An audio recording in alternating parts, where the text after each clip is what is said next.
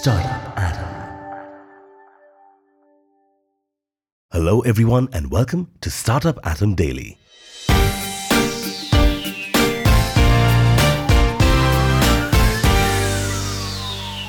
Here's your startup tip for the day Managing large volumes of data within your startup, Part 2. Invest in data management and analytics tools and platforms to automate data processing and analysis. Build a data driven culture within your organization by providing training and resources for employees to work with data effectively. Work with data experts and consult with data science firms to help you make sense of your data and extract insights. Continuously monitor, evaluate, and improve your data management processes to ensure they align with your business goals. And now, here are the top startup stories from across the world.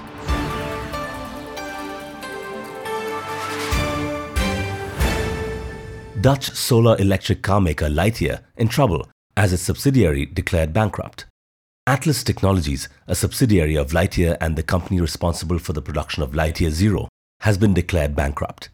In the coming period, the trustee will focus on the position of the employees and the creditors, as well as assessing how the Lightyear concept can be continued, says the company.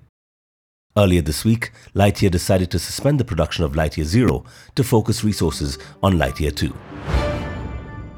German AML fraud prevention company Hawk AI bags 15.6 million euros to fight financial crime.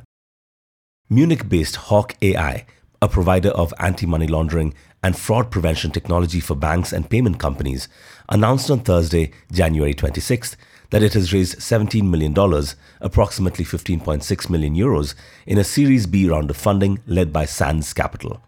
The company says it will use the funds to accelerate its product development and expand its services globally. Hawk AI offers a cloud based software solution for the automated detection of suspected cases of financial crime. The software helps financial institutions to make their transaction surveillance more efficient and ensure regulatory compliance. After Binance, DNB imposes a 3.3 million euro fine on Coinbase for providing crypto services without registration. Die Nederlandsche Bank announced on Thursday, January 26th, that it has imposed an administrative fine of 3.3 million euros on Coinbase Europe Limited.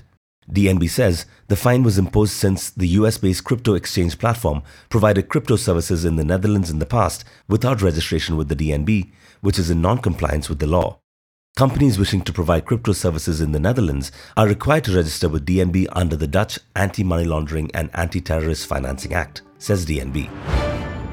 Denmark based Kanpla raises 2.2 million euros from Amsterdam's HenQ and looks to expand to the Netherlands. Denmark based Kanpla, a B2B SaaS solution company that works to streamline operations and reduce food waste in canteens and kitchens, announced on January 26 that it has raised 2.2 million euros in a seed round of funding from Amsterdam based venture capital fund HenQ. Kanpla says it will use the funds to accelerate its expansion into the Netherlands, Norway, and the UK with an aim to becoming the leading digital solution for canteens globally. German prop tech startup aedifion raises 12 million euros to enable smart building revolution via AI.